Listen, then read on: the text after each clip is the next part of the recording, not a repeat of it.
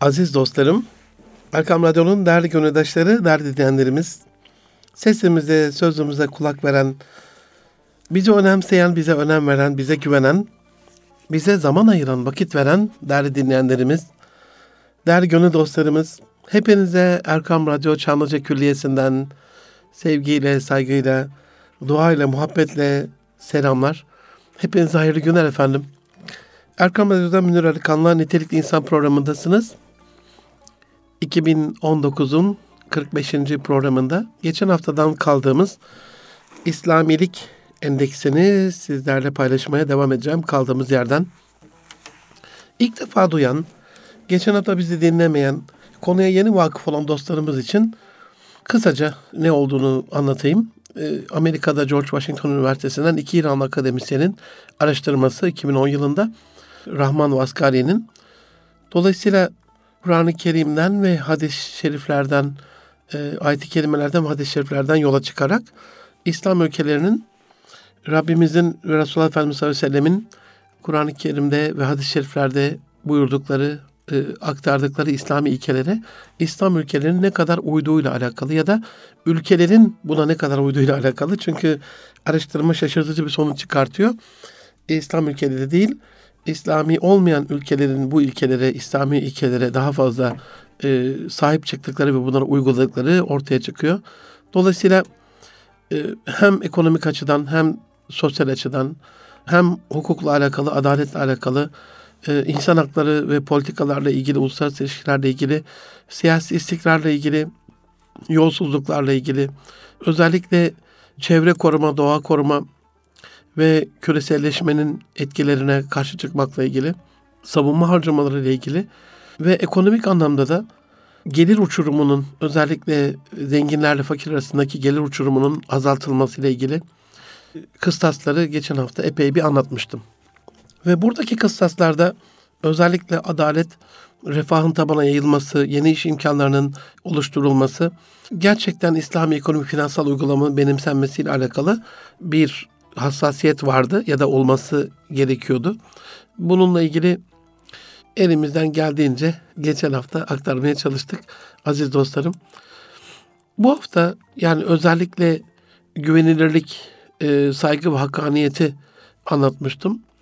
Gurur duyulan bir ülke olmak ya da kurum olmak e, ya da marka olmakla alakalı bir maddeye ekonomik anlamda 12 alt başlığı var. Onu incelemeye ve özellikle işin e, biz bilinci açısından takım ruhu e, ülkeler arasındaki kurumlar arasında ve kendi aramızdaki iletişimle alakasını irdelemeye devam edeceğiz. İnşallah elimizden geldiğince. Bize ulaşmak isterseniz Erkan Radyo, et Erkan Radyo ve et Erkan Twitter adreslerinden ya da nitelikli insan et erkanradyo.com e-mail adresinden ulaşabilirsiniz. Bekleriz efendim. Aziz dostlarım bu İslamilik endeksinde özellikle vurgu yaptığım hani Müslüman elinden dilinden e, güvenilen emin olunan kişiydi. Güvenirlik katsayımızın çok düşük olduğunu geçen hafta anlatmıştım.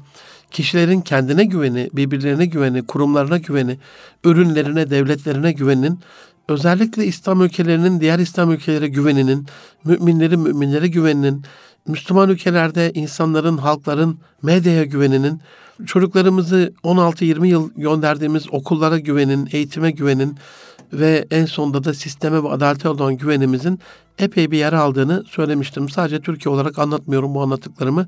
Alemi İslam olarak ya da dünya olarak anlatıyorum. Burada tabii e, hakkaniyet kısmında söylediğim hak ve adalete uygunluk var mı, doğruluk var mı, dürüstlük var mı? Bu bütün topluma yayılmış mı? Kişiler hakkaniyetli davranıyor mu? Kurumlar hakkaniyetli davranıyor mu? Devlet bu anlamda dürüst davranıyor mu diye de e, bahsetmiştik. Gurur kısmında bu endeksin kurumlarımızdan gurur duyuyor muyuz? E, bunu düşünmemiz lazım. Yaptığımız ürünlerimizden gurur duyuyor muyuz? Yoksa gurur duyulan ürünler genellikle inanmayan insanların yaptıkları kaliteli ürünler mi? Hani Allah bir kulun yaptığı işin kaliteli olmasını, iyi olmasını, sağlam olmasını severdi. Hep bunu söylüyoruz hadis-i şeriflerde. İn Allah Teala yuhibbu iza amil ahadukum amelen en. Sizden birinin ameli yaptığında o amelinin iyi, sağlam, kaliteli, iyi, güzel olmasından hoşlanır, razı olur, mutlu olur, sevinir diye bunu hep okuyoruz ama söylüyoruz. Ama gurur duyulan markalarımız, gurur duyulan başarılarımız maalesef son 300 yıldan beri insanların kalbinde sevinç doğuran başarılarımız yok. Aslında bu da bir hadis-i şerif son söylediğim. E, farz ibadetlerden sonra Rabbimizin en çok hoşuna giden şey müminlerin kalbinde sevinç doğurmak, onların kalbine sevinç tohumları ekmek. Ama sevindiğimiz büyük başarılar elhamdülillah tek tük de olsa başladı hızlı bir şekilde ama bunun epey yer aldığını siz de ben de biliyoruz. Son e, ekonomik kıstaslara baktığımız zaman Amerika'nın 20 trilyon dolar, e, Çin'in 10, 13 trilyon, 14 diyelim ona 14 trilyon dolar, Japonya'nın 5 trilyon dolar, Almanya'nın 4 trilyon dolar ama ülkemizin 771 milyar dolarda daha 1 trilyon dolarda 200 küsur milyar dolar var. Böyle bir durumda olduğumuzu özellikle 57 İslam ülkesinin Almanya ile Japonya'nın toplamı kadar bir gayri safi milli hasılaya sahip olduğunu e, söylemiştik hatırlayacaksınız. E, bu anlamda markalarımıza baktığımızda gurur duyulan markalar yani bir kitapçı olarak başladı Amazon şu anda anlatırken utanıyorum. 315 milyar dolarlık marka değeri. E, bir Macintosh dediğimiz bir şeyle başladı. E, klavye gibi düşünün bilgisayarı. Biraz daha kalın ve çok kötü bir ekran. İlk öyle başladılar Apple ama şu anda 309 milyar dolarlık ya da muhteşem bir matematik algoritması olan Google 309 milyar dolarlık bir marka değerine sahip. Microsoft'un yazılım olarak yani Allah aşkına kendi kendimize sorabilir miyiz? Dünyada beşincisi bir e, finans şirketi onu anlatmayayım. Altıncısı ama Facebook yani lita'arafu diyor Allah bizi yaratma sebebini kabim kabim millet millet yaratma sebebini açıklarken siz birbirinizle tanış olasınız diye sizi kavim kavim millet millet yarattım diyor. Yani e, kavim olarak yaratılmamızın sebebini bir Facebook denilen bir yazılım bizi birbirimize tanış yapıyor. Bilmiyorum bunu nasıl düşünüyorsunuz? İlk altıda kitapçı var, teknoloji var, iletişim var, matematik var. Hani Google'u bir matematik şirketi olarak e, düşünürsek Harizmi'nin, Ali Koççu'nun, Ulu Bey'in çocukları matematikte, astronomide, astrolojide dünyanın en iyisi olan bir medeniyetin çocukları e, matematiksel bir algoritmada bir arama motorunu yapamayacak düzeyde olamaz. E, ya da bir yazılımda sonuçta bu da matematiksel bir ve sıfır algoritmasının kurulduğu bir şeydir. Oturduğunuz yerden hiç böyle yatırıma gerek yok. Sadece bilgiyle zihninizle, beyninizle, kurgunuzla yapacağınız bir şeydir yazılım. Yine Facebook'un da bir yazılım şirketi olduğunu biliyoruz. Yani yazılım şirketi derken tabii ki Microsoft gibi yazılım şirketi değil. İnsanları birbirine tanıştıran, görüştüren, buluşturan bir paylaşım portalı ama bunun ötesinde siyasal tercihlere etki eden, seçimlere etki eden, ülkelere hatta dünyada global anlamda onlara özel bir açık toplum ve demokrasinin yerleştirilmesiyle alakalı, yayılmasıyla alakalı bir siyasal misyonları da var. Son çıkan skandallardan e, özellikle Amerika'daki seçimlerle ilgili skandallardan onların buna dahlinden e, anladığımız veri paylaşımındaki husus bu.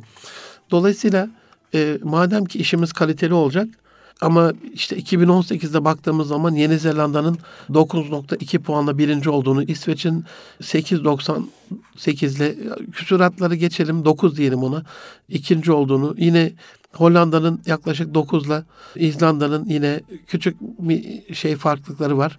Kesir küsurat farklılıkları dördüncü olduğunu yine 9'la İsviçre'nin 9'la beşinci olduğunu e, İrlanda'nın e, yine 9'la altıncı olduğunu Danimarka'nın 9'la 7. oldu. Hep küsurat farkları. İrlanda'nın 6. Danimarka'nın 7. olduğunu görüyoruz. 8. E, olan Kanada işte 8.76 0.25'lik işte ilk şeye burada geldi. Avustralya 8.10 e, üzerinden hani değerlendiriliyor. 8.73 puanla 9. ve Norveç 8.71 ile 10. oluyor. Fas 4.6 ile 94 ve Türkiye 4.6 ile 95. Listeye ilk giren İslam ülkeleri bu şekliyle herhalde gönlümüzü yaralıyordur bu. Bu anlamda bizim özellikle ekonomik açıdan çocuklarımızı yeni nesli, genç nesli yetiştirirken e, onlara ekonomik olarak bir fırsat veriyor muyuz? Özgürlükler sağlıyor muyuz? Ekonomide her alanda adalet var mı? Mülkiyet haklarının, sözleşmelerinin kutsallığının, sözün kutsallığının bir kere sözün namus olmasının genç nesle verilmesiyle alakalı e, istihdamda fırsat eşitliğinin olup olmadığıyla çalışanlara iyi davranılıp davranılmadığıyla alakalı. Dün Gaziantep'te bir koşuluktaydım. Orada da anlattım arkadaşlara. Yani dünyada e, çalışılan mekanların iyiliğiyle alakalı, çalışanların işini sevmesiyle alakalı, çalışanların o kurumu tercih etmesiyle alakalı iki büyük araştırmada yine e, yabancılara ait. Biz bu konuya çok fazla kafa yoran, çalışanlarına iyi davranmayla alakalı değil, bir şekliyle karlılığın peşinde, paranın peşinde koşan bir ümmet haline gelmişiz. Çok acı. Mesela çalışanların tercih ettiği bir kurum olmayla alakalı çalışanlarına öğle uykusu mekanları ayarlıyorlar ya da öğle uykusu için onlara bir mekan tahsis ediyorlar ve bu mekanda bayağı 5 yıldızlı otel konforunda uyunabilir. Sesten, gürültüden yalıtılmış, kliması, klimatizasyonu mükemmel yapılmış bir yer oluyor. Hani biz sadece dilimizde Allah Resulü'nün kaylule öğle uykusunu tavsiyesi herhalde hadis-i şerifi vir edip zikir olarak yüz defa deyince 45 dakika uyumuş mu sayıyoruz kendimizi bilmiyorum can dostlarım. Ee, ama Batı bu iyilikleri araştırmaya göre, argeye göre e, bunların üzerinde proje yapıp doğruluğunu kendince bilimsel olarak tespit ettiği her doğrumuzu alıp bizden daha iyi bir şekilde uyguluyor. Ve bunu uygulayan şirketlerde de çalışanlar o şirketleri e, benimsiyor. Milli gelirin eğitime aktarıldığı oran mesela bu kıstasların içerisinde milli gelire göre yüksek eğitim harcaması, eğitimde fırsat eşitliği, e, fakirliğin ortadan kaldırılması. Can dostlarım görüyorsunuz. Yani Akdeniz bir ölüm gölüne dönüştü.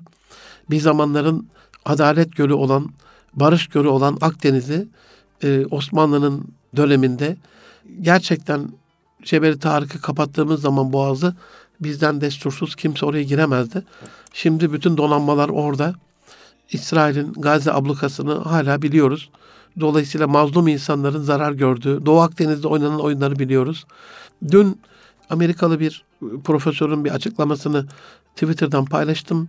Özellikle e, istirham ediyorum bakmanızı. Et Münir Arkan tweet adresim biliyorsunuz. Kolombiya Üniversitesi Dünya Enstitüsü Başkanı Jeffrey Sachs, Amerika diyor Türkiye'nin bütün ihracat pazarlarını yok ediyor. İnanılmaz bir şey. Yani ben de bu açıdan baktığım zaman Körfez krizinden bu yana e, operasyonun bir açıdan da Irak'la alakalı mesela, Kuveyt'le alakalı, Türkiye ile alakalı olduğunu e, düşünmeye başladım. İnanılmaz bir kardeşlik vardı. E, ticaret vardı. Çocukluğumda ben Güneydoğu'da çok iyi bilirim. Yani tırlar yolları e, gidip geli, gelirken delerlerdi artık o kadar oyuklar olurdu. Tır gıdalar inanılmaz bir şekilde oradaki işte sınır ticaretleri yani çocukluğumuzda Antep'in zenginliği Suriyeli olan ticaretimizle alakalıydı. Irak'ı bitirdiler önce. Irak kapandı. Hem petrolünü sömürdüler hem oraya ticaretle alakalı kendileri yerleştiler. E, işte Suriye'yi bitirdiler. Sonra Kaşıkçı cinayeti Suudi Arabistan'ı ve Körfez ülkeleri yanına alarak Türkiye karşı bir blok oluşturdular. E, Mısır'ı bitirdiler. E, orası da büyük bir pazarımızdı. Kardeşlik dostluğunun da yanı sıra. E, İran'ı da bitirmeye çalıştılar ama e, Jeffrey diyor ki bu konuda Türkiye uyanık e, davrandı. Hem Suriye'de res çekerek hem İran'da res çekerek bir şekliyle e, bu böyle gitmez diye bir karşı hamlede bulundu. Ama bizim yaptığımız da diyor müttefikliğe sığmaz. Batı'dan böyle adaletli arada sırada cılız da olsa seslerin çıkması gerçekten çok e, sevindirici. Bu anlamda İslam ülkelerinin kan gölüne dönen Akdeniz'i ölüm bahasına çocuklarıyla eşleriyle aş, aşıp karşı tarafa Avrupa'ya geçmeye çalışan e, fakir fukara ile alakalı bir şeyler yapması gerektiğini düşünüyorum e, onların temel insani ihtiyaçlarının karşılanmasıyla alakalı, e, ekonomik eşitliğin sağlanmasıyla alakalı, servet birikimlerinin sadece nüfusun yüzde birlik bir kaymak tabakasında birikmesinin önlenmesiyle alakalı. Özellikle özellikle bu İslamilik endeksinde ilk başta işte batılı ülkelerin bu kadar İslam'a uyuyor gibi görünmesinin en temel sebeplerinden bir tanesi hem tasarruf alışkanlıkları hem de fazla tüketimden kaçınmaları e, israfın önlenmesiyle alakalı. Mesela çok merak ediyorum şu anda dinleyen kardeşlerim, dostlarım, gönül dostlarım kendi banyolarını lütfen bir düşünebilirler mi acaba? Otellere gittiğinizde görürsünüz iki tane bir hanımefendi bir sizin için bardak vardır lavaboda. Genellikle de kullanmayız biz onları ama e, yurt dışındaki bütün evlerin banyolarında bu bardaklardan vardır. Sebebi hani lavabodan dişinizi fırçaladıktan sonra avucunuzla su aldığınızdaki su tüketimiyle e, bardağı yarısını doldurup yarım bardak suyla ağzınızı çalkalamanız, gargara yapmanız sürekli bunu da günde üç defa yaptığınız için bir su tüketimidir bu. E, dolayısıyla tasarruf sağlar ama inanın e, ne bizim evlerimizde bardaklarımız vardır ne de bizim otellerimizde o bardakları bu anlamda kullanırız. E, küçük bir şeydir belki ama bir ara anlatılmıştı. Ben de bahsetmişimdir. İsveç'te otellerin e, içerisinde e, küçük bir e, kullandığınız e, tıraş bıçaklarıyla alakalı da hani İsveç çelik devi diye bilinir. Çelik sektöründe bir numara diye bilinir. Ama geri dönüşümle ilgili de bunu kullanması gerçekten yürek yaralayan bir şey. Onların yapması sevindirici. O değil yürek yaralayan ama bizim çöpü ayrıştırmadan, geri dönüşüme, sıfır atağa önem vermeden bu şekliyle hoyratça e, kullanmamız kaynakları çok iyi olmasa gerek. Gelirin ve zenginliğin son derece eşit dağıtılması yine kıstaslardan bir tanesi İslami endekste. Sosyal refah ve vergilendirme ile ilgili daha iyi bir altyapı, sosyal hizmetlerin sunulması. Şimdi bakıyoruz sosyal hizmetlerin sunulmasına. Yani belediye ismi vermek istemiyorum ama bulunduğumuz yerde en büyük acılardan bir tanesidir. Yani sosyal e, bir faaliyetin olmaması, sosyal hizmetlerin azlığı.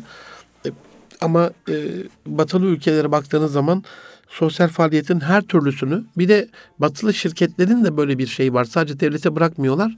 Kendi çalışanlarına inanılmaz bir sosyalleşme sağlama adına sosyal hizmetler, faaliyetler e, yapıyorlar, yaptırıyorlar. Doğal ve tükenebilir kaynakların iyi yönetilmesi, yüksek tasarruf ve yatırım yapılması yine bizde çok az çok az olan bir şeydir. E, kullanabildiğimiz kadar kullanırız, gittiği yere kadar gider.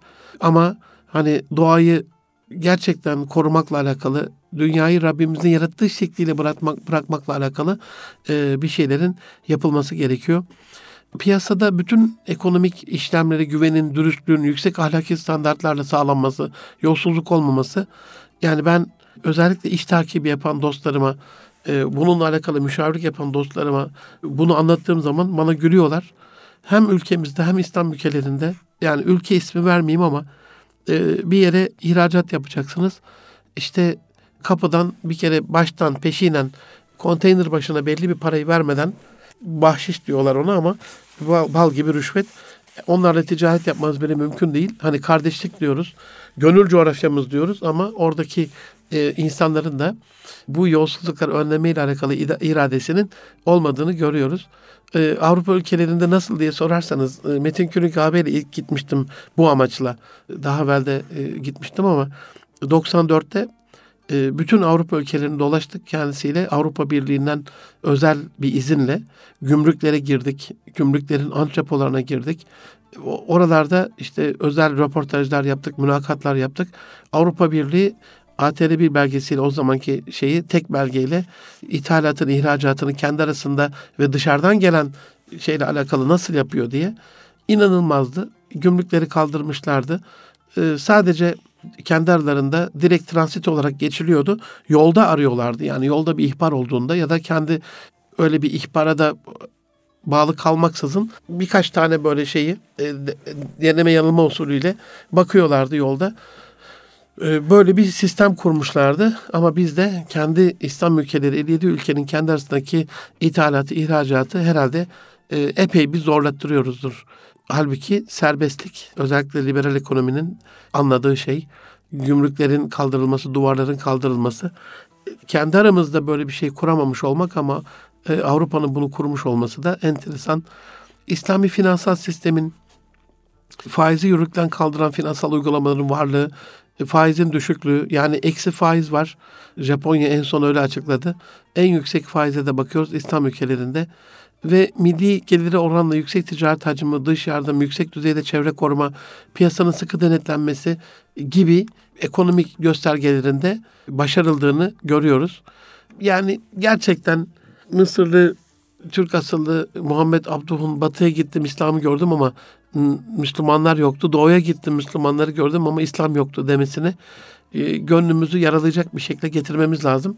Göstergenin son iki şeyi iletişim ve takımdaşlıkta biz bilincinde ülkelerin gerçekten e, kurumlarıyla, devletleriyle, halklarıyla kendi arasında iletişimin iyi olması. Yurt dışında olan dostlarım çok iyi bilir. komşuluk ilişkileri bizden e, çok daha iyi olan e, ülkelerde yaşıyorlar çünkü. Selamı sabahı birbirinden kesmeyen, görünce gülümseyen, dolayısıyla e, birbirine değer veren, bizde de aynı apartmanda belki selam sabah bile olmadan yıllarımız geçiyor. Bir de biz bilinci takım olmada gerçekten ortak ilerleme çabasında aidiyet duygularının yüksel, yüksek olmasında çok önemli bir faktör. Şirketi etkiliyor biz bilinci olduğunda. Cemaati, cemiyeti, kurumu, belediyeyi, e, devlet kurumunu, kamu kurumunu, özel sektörü, STK'yı, sivil toplumu, bütün vakıf derneklerini etkiliyor. Okullara etkiliyor, e, sınıflara etkiliyor. Biz bilinci olan sınıfların, okulların çok daha yüksek başarıya sahip olduğunu biliyoruz. Can dostlarım, endeksin genel olarak alt dalları bunlar. Kısa bir ara vereceğim şimdi. Az sonra söylemiştim ilk başta da buna da bazı eleştiriler var ama ben bazı sorularla bu eleştirileri iptal edecek.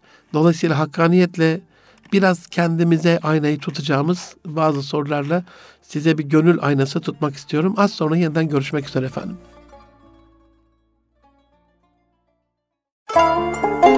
Buluşma noktamız Erkam Radyo.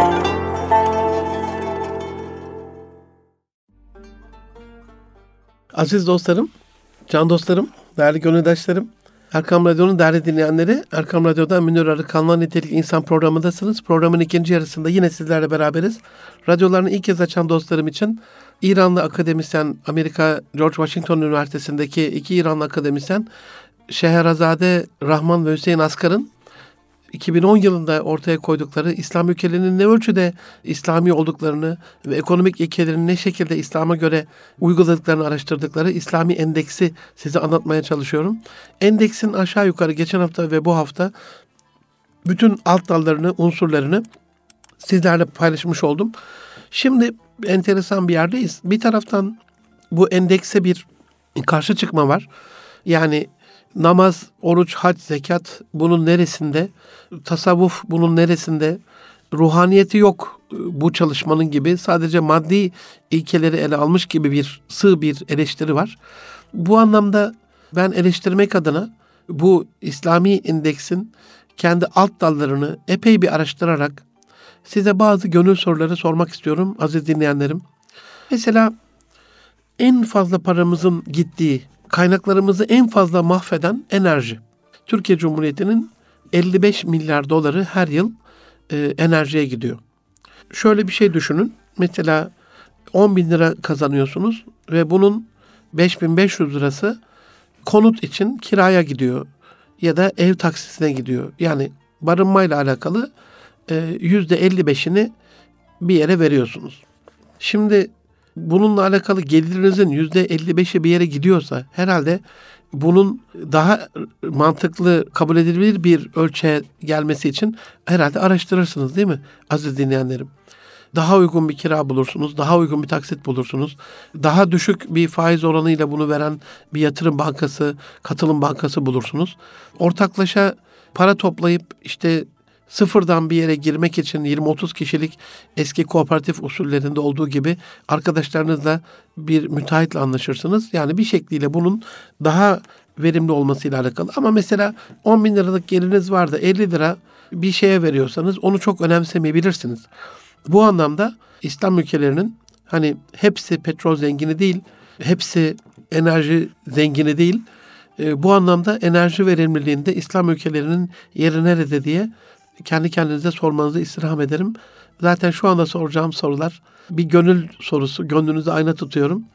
Yani İslamilik endeksine saçma deyip bunu kabul etmemek, baştan bunu yok saymak bize bir şey kazandırmayacak. Ama bu sorduğum sorulara cevap bulmamız, kurumsal manada, ülkesel manada, ümmeti Muhammed olarak bu sorduğum sorulara cevap bulmamız bu dünyada bize çok daha saygın, çok daha Allah katında güzel bir yere getirecek. Hocam enerji verimliliğinin Allah katında güzel yere gelmekle ne alakası var diyebilirsiniz.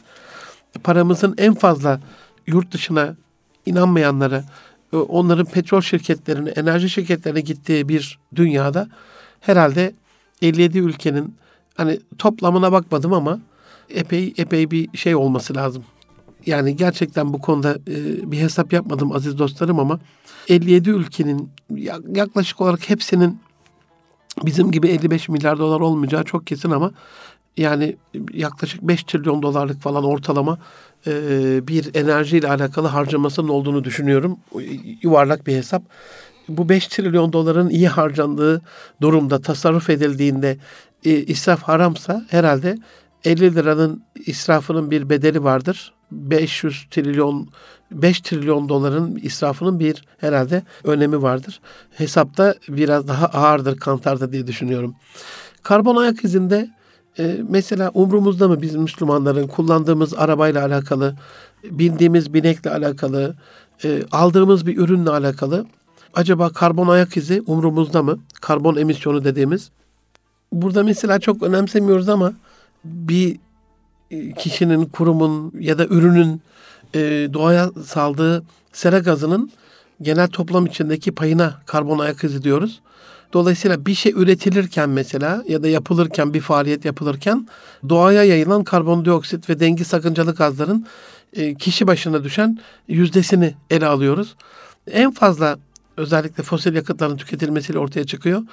En fazla İslam ülkelerinde maalesef karbondioksit salınımı bunun doğayı nasıl katlettiği, sera gazı etkisi yaratarak dünyayı nasıl ısındırdığı, kutupları nasıl erittiği, iklimsel e, değişikliklere e, yol açtığı ortada. Ama bununla alakalı mesela ben ürünlerde ya bu aldığınız üründeki e, karbon ayak izi bu kadardır, bundaki biraz daha azdır gibi.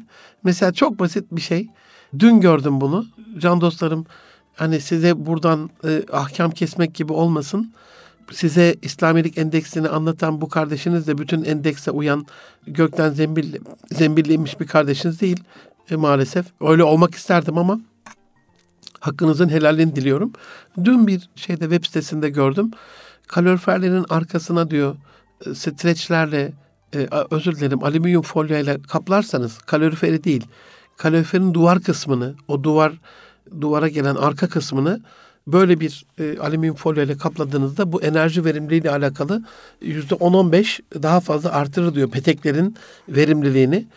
Evde benim de yaptığım bir şey var. Mesela bunu yapamıyorum ama akşamdan özellikle kış dönemlerinde petekler bir şekilde zaten kaloriferler açık oluyor.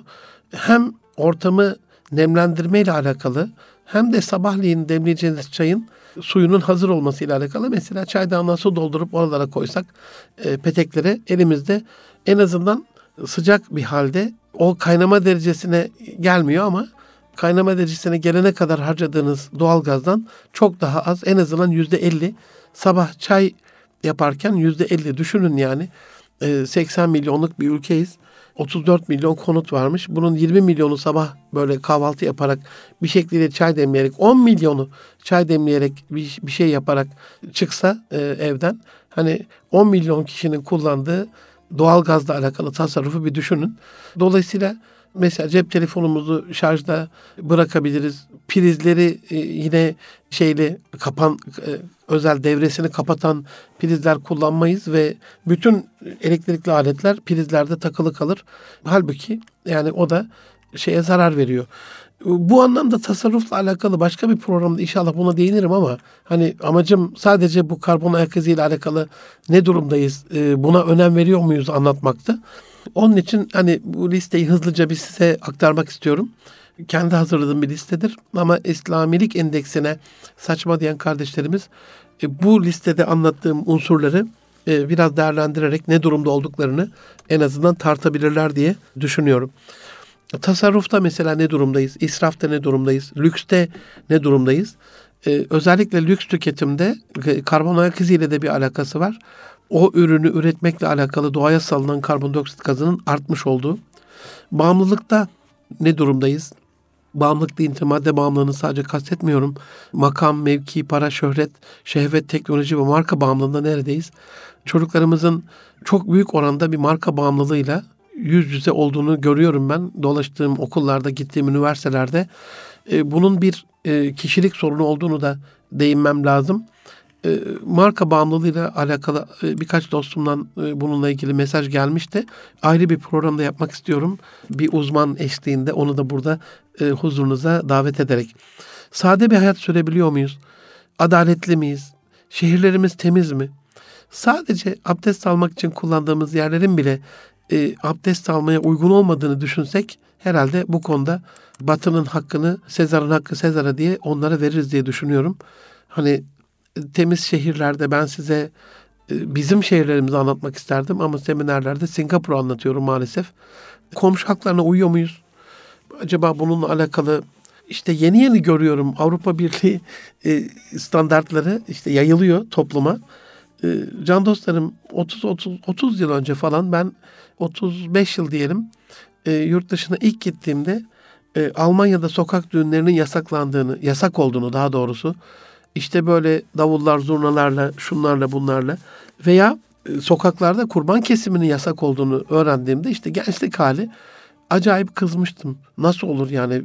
Çünkü bana göre 35 yıl evvel e, yakaladığın yerde kurbanı yatırıp kesmek doğal geliyordu. Çünkü toplum öyleydi yani. Hatırlayın bir yol kenarlarını.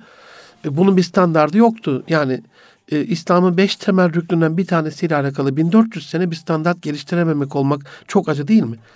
Dün Diyanet İşleri Başkanımızın bir açıklaması vardı. İnsanlığın yaşadığı kriterlerden çıkışının yolu veda hutbesindeki ilkelerde diye. Ama keşke bir ayrı bir programda onu da davet etsek, incelesek. Acaba başta Diyanet İşleri Başkanlığımız, e, sonra diğer vakıflarımız, sonra bununla alakalı dini kurumlarımız bu veda hutbesindeki ilkelere ne kadar uyuyor? Acizane ben kendim evimde ne kadar uyuyorum? Çalıştığım işte ne kadar uyuyorum? arkadaşlıkla sosyal hayatta ne kadar uyuyorum e, buna bakmamız lazım. Yani sadece nakilci bir e, Müslümanlık kimsenin sadrine şifa değil, kimseye fayda sağlamıyor ama İslamilik indeksi ile alakalı belli standartları buna uyuluyor mu uyulmuyor diye e, dünya e, ülkelerine baktığımızda işte buna daha fazla batının uyduğu ortaya çıkmış.